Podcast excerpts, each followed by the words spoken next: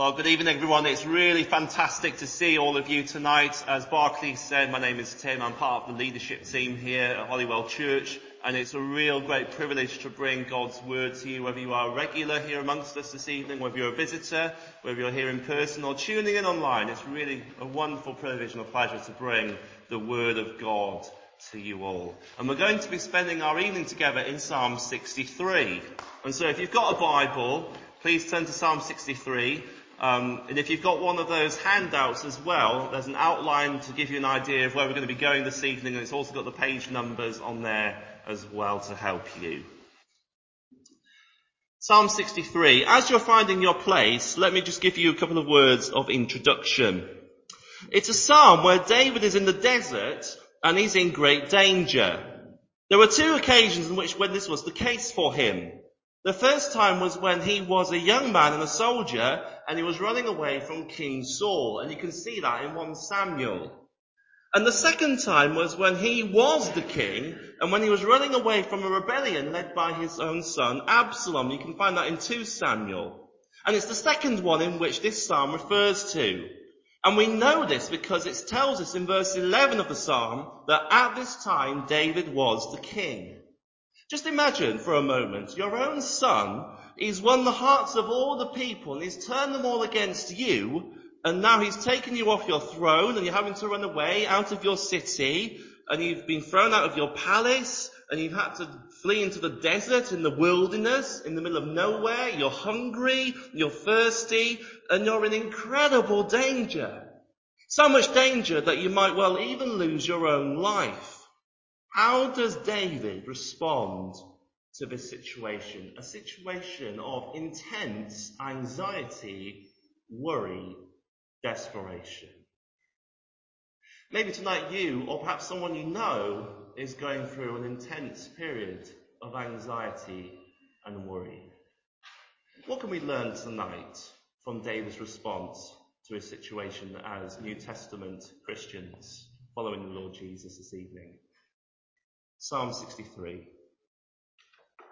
A psalm of David when he was in the desert of Judah.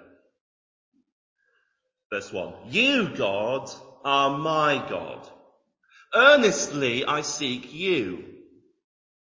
I thirst for you. My whole being longs for you in a dry and parched land where there is no water. I have seen you in the sanctuary and beheld your power and your glory.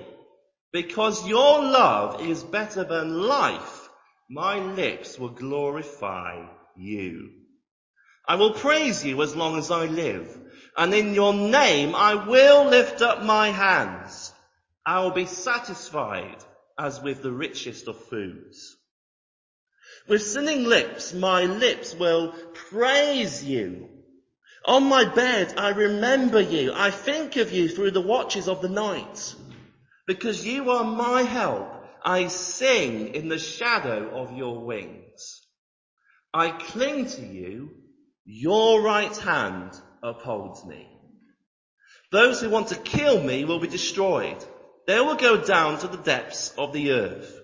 They will be given over to the sword and become food for jackals. But the king will rejoice in God.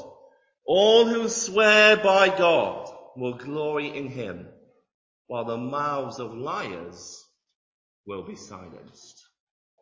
This is God's word to us this evening. Let's pray together before we look at it together. Dear Father God, we thank you so much that we have your word. We thank you, Lord God, for this psalm and what it meant to David to write it. And thank you, Lord God, that we can now hear you speak through Psalm 63. Please, Lord God, we pray, would you speak into our lives, whatever our circumstances, whatever our situation, whether we know you or not. We pray, Lord God, Psalm 63, we pray, by your Holy Spirit, through your word, would do wonderful, marvelous things beyond what we could possibly imagine tonight. In Jesus' name. Amen. Amen. Psalm 63, it begins with David saying, You, God, are my God. Earnestly I seek you. I thirst for you. My whole being longs for you in a dry and parched land where there is no water. Let me ask you a question. Have you ever been really, really thirsty where you longed for nothing more than a drink on a really, really hot and dry day? Over recent years, I've really got into biographies and recollections. Let me just share a true story of a young man and he got caught in no man's land during the First World War. He was caught in a massive bunker. His army was on one side and the enemy army was on the other side. And he was damaged in both legs. He could not walk. And for three days he was lying in this massive hole in the ground. And this is what he said. For the first day, the pain in my legs was overwhelming. I couldn't think of anything except for the pain in my legs. But as I went through the first night and into the second day, that changed. By the second day, I had almost forgotten the pain in my legs. I was so thirsty. I was longing for a drink. I would have done anything. I would have given my life just to put a little bit of water on my lips. I longed for and I prayed for it to rain. I put my head into the dirt to try to suck up just a little bit of moisture. I was so thirsty. And you know, by the third day, I think I would have died, but the heavens opened and it began to rain. And there was nothing more wonderful than that. I had water again. My friends, when David writes this psalm, Psalm 63, he knows what it is to be truly proper thirsty. He's in the desert. We can see that at the top of the psalm. And his lips, they are parched, you can imagine. His throat is burning. His tongue is swollen. He is longing for something to drink. But you know, as you read through this psalm, what becomes very clear is that there's something that he wants more than physical water. Yes, physical water is good and it's important, but there's something inside him that is crying out and longing for something more than that. Can you see that in verse 1 of our psalm tonight? Listen to what David says. My soul longs for you. I long for God. I earnestly seek Him. I am in a parched land. I am far from God. And at this moment in time, it seems as though David has lost everything. He's lost his throne, he's lost his palace, he may, well, he may even lose his own life, but that doesn't bother him. The thing that concerns him most, the thing that he really longs for, is for God. If only I might come near to God. If only I might taste the cold water of the refreshing presence of God. That's what I long for. Now, I, I, must confess, I've been in this psalm all week. I've been reading it. I've been praying through it. And it's a wonderful psalm. Take it away and read it for yourself. But I cannot help but think to myself, when was the last time I really longed for God like David does? I cannot help but feel immensely challenged by David's words. When I am going through a time of stress and anxiety and uncertainty and desperation, who do I turn to? Do I turn to the living God the way David does? Do I make people too big and God too small? When was the last time you and I longed for God like this? You know, Psalms, they act a bit like a mirror, don't they? We're supposed to look through the mirror and think, where is my heart this evening? When was the last time that I could really genuinely say that I really desired God? The greatest thing in my heart was for God. When was the last time that my, my heart felt like that?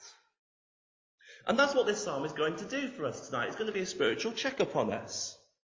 If we call ourselves Christians here this evening. And if you're not a Christian here tonight, if you don't know God, it's saying well, do you realize that you are even thirsty in the first place? And you will carry on being thirsty until you know God for yourself. If you're trying to quench your life with other things that are not God, you'll keep on being thirsty until you find Him and know who He really is. I have two points for, to share with you all tonight from Psalm 63. Two takeaways that I really think could benefit us as Christians and as a church family. Firstly, God is my desire. Verses 1 to 5. And secondly, God is my defense. Verses 6 to 11. They're on the handout if it helps you follow along. Let's look at the first one. God is my desire, verses 1 to 5. In verse 1, David describes his desire, and then in the original language, the Hebrew, in verse 1, it says, My soul earnestly seeks him. My soul longs for God. My soul thirsts for God. And in verse 5, notice David says that my soul will be satisfied with the riches of food. He's kind of changed the metaphor here. He's, he's, now talking about eating instead of drinking, but he's talking about the same thing. He is longing to know God and to be close to God, and he's certain when he does come close to God, he will be satisfied. Look again at verse 1. Take a listen to verse 1. You, God, are my God. Earnestly I seek you. I thirst for you. David begins with a wonderful affirmation, you see. Oh God, you are my God. Let's just pause for a moment, shall we? What is a Christian? Any of you ever wondered that question for yourself? What is a Christian fundamentally? You might think a Christian is someone who goes to church. Well, I hope that's part of the equation. I'm sure it is. Or you might think a Christian is someone who just tries to live a good life. Well, yeah, I'm sure that's part of it as well. Or you might think a Christian is someone who believes what the Bible says. Well, yes, that is true. All of those things are perfectly true. But what the Bible actually says when it defines a Christian is that a Christian is someone who can genuinely say, Oh God, you are my God. Can you say this this evening? Not that I believe in God, although that is great, but oh God, you are my God. I have a personal relationship with you. You know, the Bible describes it in almost in terms of the most intimate kind of relationships, you see, like a husband and a wife, or a parent and a little child. A really intimate kind of relationship. Oh God, you are my God. And what David is saying is that even in the desert, where I have seemed to have lost absolutely everything else, I haven't lost God. Here's the great thing about being a Christian, you see. Whatever else goes, you never lose God. You see, life is often a bit about losing things, isn't it? Have you noticed that? Maybe for the older folks amongst us here tonight, have you noticed the older you get, the more you lose? Your hair, your mobility, your 2020 vision. You might be sat there thinking, here, no need for you to remind me about that young chappie. but it's not just that though, is it? We all go through different seasons and stages of life, don't we? And sometimes that means we lose friends. Or for others here tonight, we lose family members. Life is often about losing things. But do know this. If you are a Christian here tonight, then there is one thing that you can never lose. Whatever your circumstances, whatever you are going through, you can never lose the touch of God on your life. What is a Christian fundamentally? According to Psalm 63, a Christian is someone who knows God. Someone who can genuinely say, Oh God, you are my God. Can you see what David is saying here? Oh God, you are my God. I long for you more and more and more. The more I know you, the more I want to know you. You see, when you get hungry, when you get thirsty, you can satisfy that in your tummy, can't you? You can have some food, you can eat something, and you might feel full up, or you might get sick, or you might get bored. But it's not like that with the Christian life. The thing about God is that the more you have of God, the more you want of Him. The more you come and draw near to God and you taste and see the goodness of the Lord Jesus Christ and you're satisfied and you realize there's nothing else in this world that can compare, the more you want of Him. You see? The more longing you have the more you desire the Lord Jesus. And the psalmist is saying, I desire God. Nothing else will satisfy me. Nothing else will take its place during times of great worry and stress and uncertainty. If you're not a Christian here today, we're so happy that you are here. Please may I say something directly to you, as gently as I could possibly can. You are missing out on the purpose of your own existence. God made you and I to know Him. That's why He made all of us in this room. Let's try something. I'm not sure if this will work. Let's try something. I'm going to need a bit of audience anticipation if you don't mind. Let me ask you this. What's one of the biggest, if not the biggest animal to have ever lived? Don't be afraid. Shout out some answers. Blue whale, fantastic, good answer. Now let me ask you an easier question. Where does the blue whale live? It lives in the ocean, lives in the sea. Well done. University town, phenomenal. Okay. It lives in the water. That's its element. Now, one of the most tragic things, and I don't know if this has ever happened to a blue whale, but one of the most tragic things is seeing a whale that has landed. I think the terminology is beached a beached whale. So just imagine, I know this is difficult because this is the Midlands, it's not near the, the sea, but just imagine for a second, you are on a beach, take your pick, and what, and you see a, a, whale that has become beached. What are you going to do? Well, one thing you could do, you could give it some food. You can give it some chips or something. Take your pick. Because you don't want it to starve. You could cover it with tarpaulin because you don't want it to dry out and burn in the sun. Or you could get loads and loads of water, pour buckets of water all over it because if it dries out, it will die. You can do all of those things, but none of those things is the thing that it really actually needs, is it? The thing that it really needs, it needs to go back in the sea. You've got to pick it up. Well, how do you pick up a blue whale? To be honest, it's probably easy for most of us to pick up, pick up the sea than to actually pick up a blue whale. But what you need to do is you need to pick it up and you need to chuck it back in the water. Blue whales were made to live in the ocean and here is the point. We, you and I in this room were made to live and to move and to have our being in the ocean which is God. We were made to know God. We were made to love God to have a relationship with God. And by trying to fill our empty lives with anything other than the Lord Jesus is the equivalent of trying to pour water on a beached whale. Where does the whale need to be? It needs to be back in the sea. Where do you and I need to be tonight? We all need to know the Lord Jesus.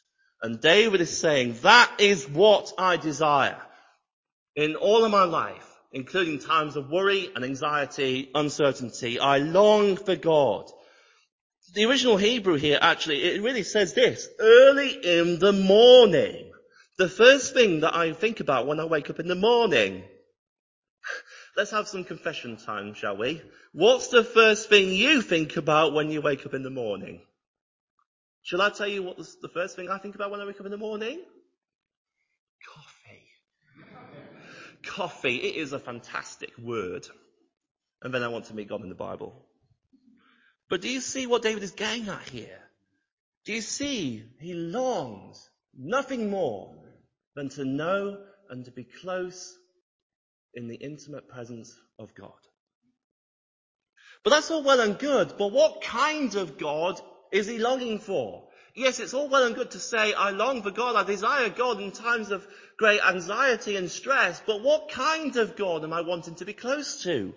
Well, let's continue with our verses. Now have a look down at verse 2. David says this, I have seen you, God, in the sanctuary and beheld your power and your glory. If you're taking notes on your handout, then here are some of the things that, that about God. That we see in the psalm. We see God's power and we see God's glory. You see, God is not a tiny pathetic little God. You know, sometimes we think of God as a kind of a massive Father Christmas. You know, someone who is just there but appears from time to time and just does nice things for us. That is not the God that David is describing, is it? God is not a tiny pathetic little God. No, He is Yahweh. He is majestic. He is glorious. And He's overwhelming. God is, He's the kind of God that takes your breath away. But more than that, Verse 3, he is also a God of love. Look down, listen to verse 3. David says, because your love is better than life, my lips will glorify you.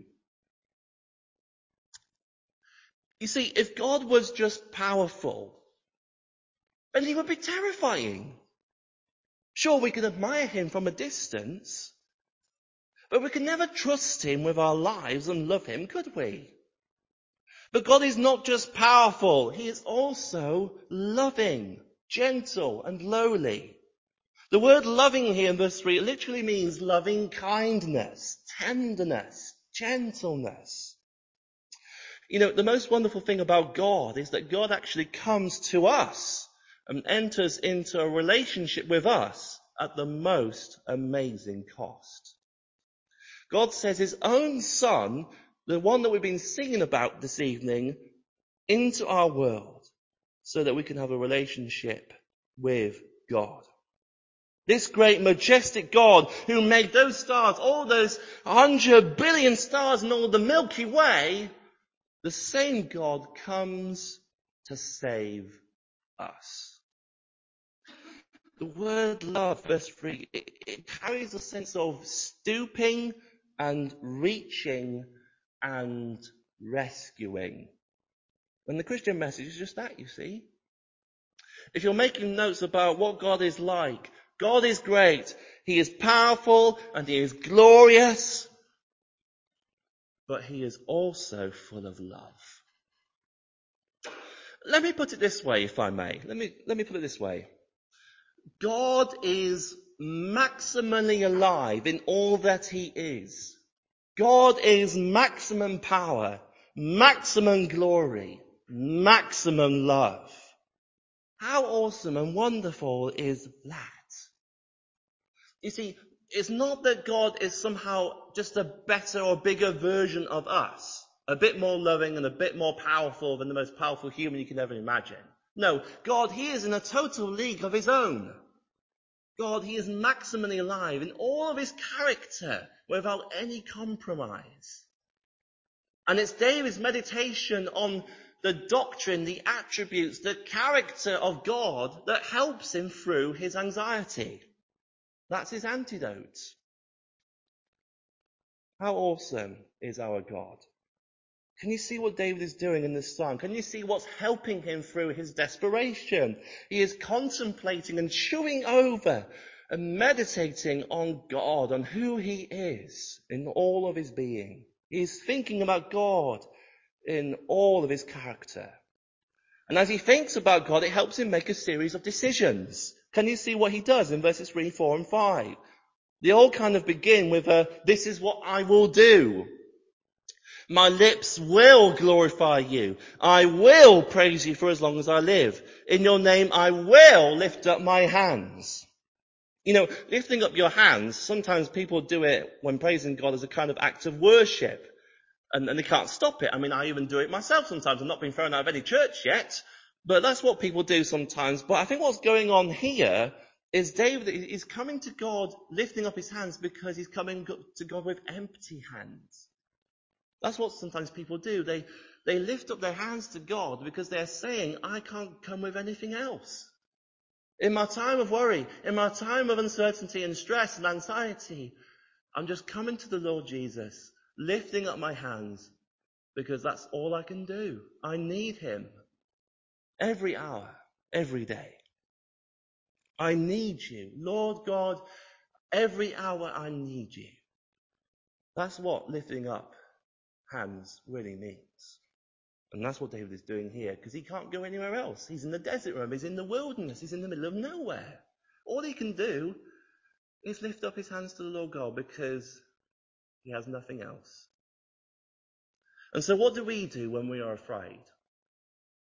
What do we do when we are in trouble? What do we do when life just escapes us? We lift up our hands to God. And what we are doing when we are showing God that our hands are empty, we are saying, God, I need you. I will praise you. I will trust you. I will be satisfied with you. Verse 5, I will be satisfied with the richest of foods. In the Hebrew, it literally means, I will be satisfied with marrow and fat. The best bits in the meal. Now let me ask you another question. How many of you cut your fat off your food before you eat it? You do not know what you were missing. The best bit is the fat, and I can testify.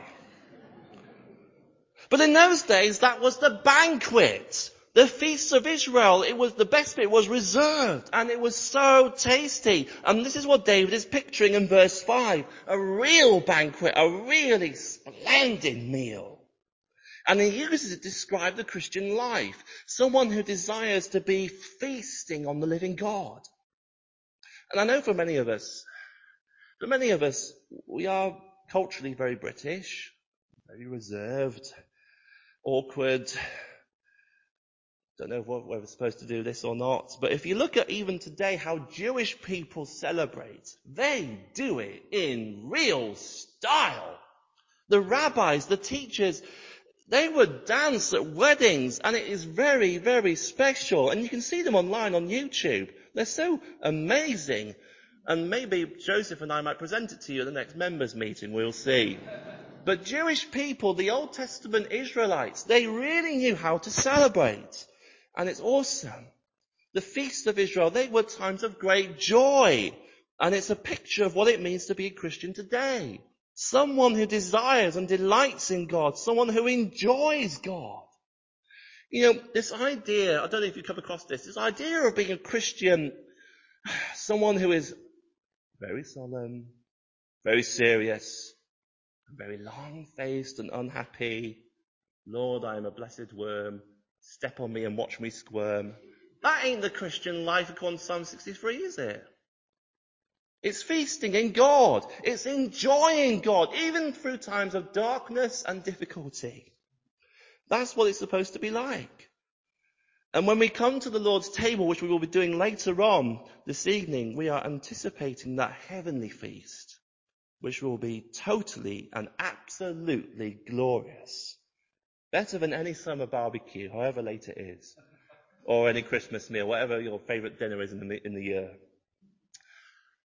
You, God, says David, are my desire. You are my delight.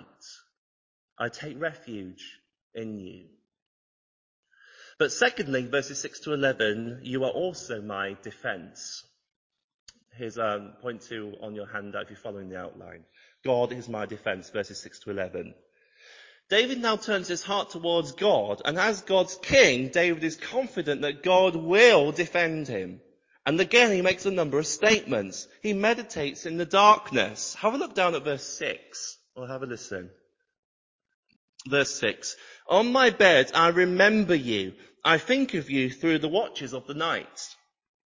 I mean, the worst time is at night, isn't it? When you wake up and you just can't go back to sleep and you're full of fears. Things seem to magnify at night, don't they? And I'm sure it was worse for for King David in this situation. Remember, he's in the wilderness and he's surrounded by his enemies. He's on a floor instead of a feather bed. And he keeps tossing and turning, you can imagine. And you look and you hear a noise. Is that someone coming out to spy on me? Is that someone trying to kill me? Someone trying to suss me out? Now what does he do? What does he do? He thinks of who God is. We've seen this already, and he does it again. Now normally, I must confess, I am a really good sleeper, a really bad snorer, and my wife is a big, big kicker. But occasionally I have a really bad night and I cannot go back to sleep. It is rare, but it sometimes happens, which means I just don't know what to do to knock myself back out. But in more recent months, when this has happened, I started going through the ABC of God. In other words, think of the alphabet and go through a characteristic of God for each letter. So A for Almighty, B for boundless, C for compassionate, D for deliverer, E for everlasting. I told someone this the other day actually, and they asked me, Ian, what do you do when you get as far as Q? And I says to them, well, I never got as far as Q because I first of all to sleep when I get to Q. If you can think of someone, something that describes the characteristic of God that begins with Q, come and tell me afterwards. But can you see what David is doing here? He, he meditates, he contemplates, he chews over in the darkness the character of God. And he sings in the shadows. Have a look down, listen to verse, verse 7. Because you are my help, I sing in the shadow of your wings. I can rejoice that I am near to God. The picture here in verse 7, it's of a little chick, isn't it? And of its mother hen with a baby on her. And the baby is safe and secure because mother hen is there. It can feel the warmth of its mother's hen's body. I sing in the shadow of your wings, says David. I remember seeing once on TV um, a plane being hijacked. Uh, the plane had landed and the passengers were trapped in and they were held hostage for three days. And eventually they did come out safely and you see those people and yes, they might be safe, but boy, they look so stressed. You can imagine, can't you? Your life has been in danger for three days. They're all coming down the stairs. Some are weeping and crying. Some are just very, very, very anxious. Except for one. Except for one person. There's this little baby in her mother's arms. And the baby, as far as I could tell, was fast asleep. Because she is not aware of what's been going on. Sure, her mother might have been stressed, but she hasn't communicated that to her. The baby is completely at peace because all that I want is my mum. And mummy is there. And so the world is okay. And David is saying, everything might be falling apart around me, but God is my defense. I am in the shadow of his wings. And so if you are a Christian here tonight, then be reassured. This is where you are. You are in the shadow of God's wings. What a wonderful thought. What a wonderful thing to think about, isn't it? And because of that, David says, I will trust God in trials. Verse 8. Have a look at verse 8. I cling to you. I hold on. The word cling here, verse 8, it carries a sense of desperation, doesn't it? When I feel weak, I just hold on to God. And that is all good. That is all good. But notice how verse 8 continues. Your right hand upholds me.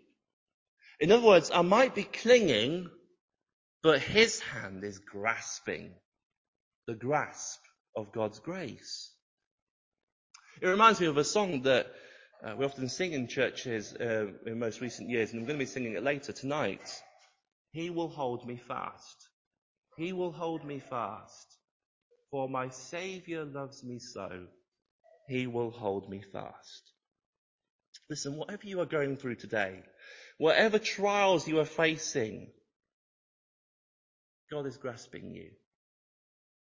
You might be thinking, I just can't hold on much longer. It's difficult being a Christian. It's difficult following the Lord Jesus. Listen, He will never, ever let you go. He grasps you by His grace. And so with that in mind, just see the confidence of David as we, as we close tonight. Have a look down at verses 9, 10 and 11. David, that he is absolutely confident that his enemies will be destroyed. Verse 9, those who want to kill me will be destroyed. And David is confident that God will restore him. Verse 11, see, the king, it will rejoice in God. All who swear by God will glory in him, while the mouths of liars will be silenced. It's important to know this. This psalm, it is not saying that God will rescue us from all of our troubles for this life. David is the king here, and he knows that he is going to go back on his throne because God has promised it to him. The Bible, you see, is a very, very honest book. Sometimes we do, as Christians, have to go through terrible trials. Sometimes it seems as though evil has prevailed. Just think of everything that has been happening in Ukraine over the last few months. And it's still going. Oh, think about those Christians who are being persecuted all over the world for their faith in places like North Korea. It can seem at times as though God has lost the plot and he has failed his people. But the message of the Bible is, is that ultimately God will win. He will be victorious. You see, the Bible is a very, very honest book, but it's also a very hopeful book. In the end, God's king will prevail and the king referred to in verse 11, it's not just King David, it's also the king who came after David. It's the king of kings. It's the king who sang all of these psalms. It's the greatest king of all, the Lord Jesus Christ. And one day he will prevail and he will conquer all of his enemies for good. And he will bring about a new heavens and a new earth in which righteousness dwells. Evil is doomed and Jesus will be glorified. And we, if we call ourselves Christians here tonight, we are his people, a people of hope this evening. And so as we come to the Lord's table in just a few moments, is with that great same hope, that same glorious hope. So, what do we do when we go through times of great stress and anxiety or know others around us are going through those situations? What can we learn from Psalm 63? Well, firstly, God is still my desire. Do we make people too big and God too small? Or are we coming first and foremost into the presence of the living God for help? And secondly, God is our defense. Whatever we are going through, if we cling on to Him, we can be sure He continues to hold us fast we can be absolutely sure whatever we go through as individual believers or as a church family, if we continue to cling on to the Lord Jesus through times of uncertainty and worry, he will continue to hold us fast because he loves us that much. What a wonderful God that we have. Amen. We're going to sing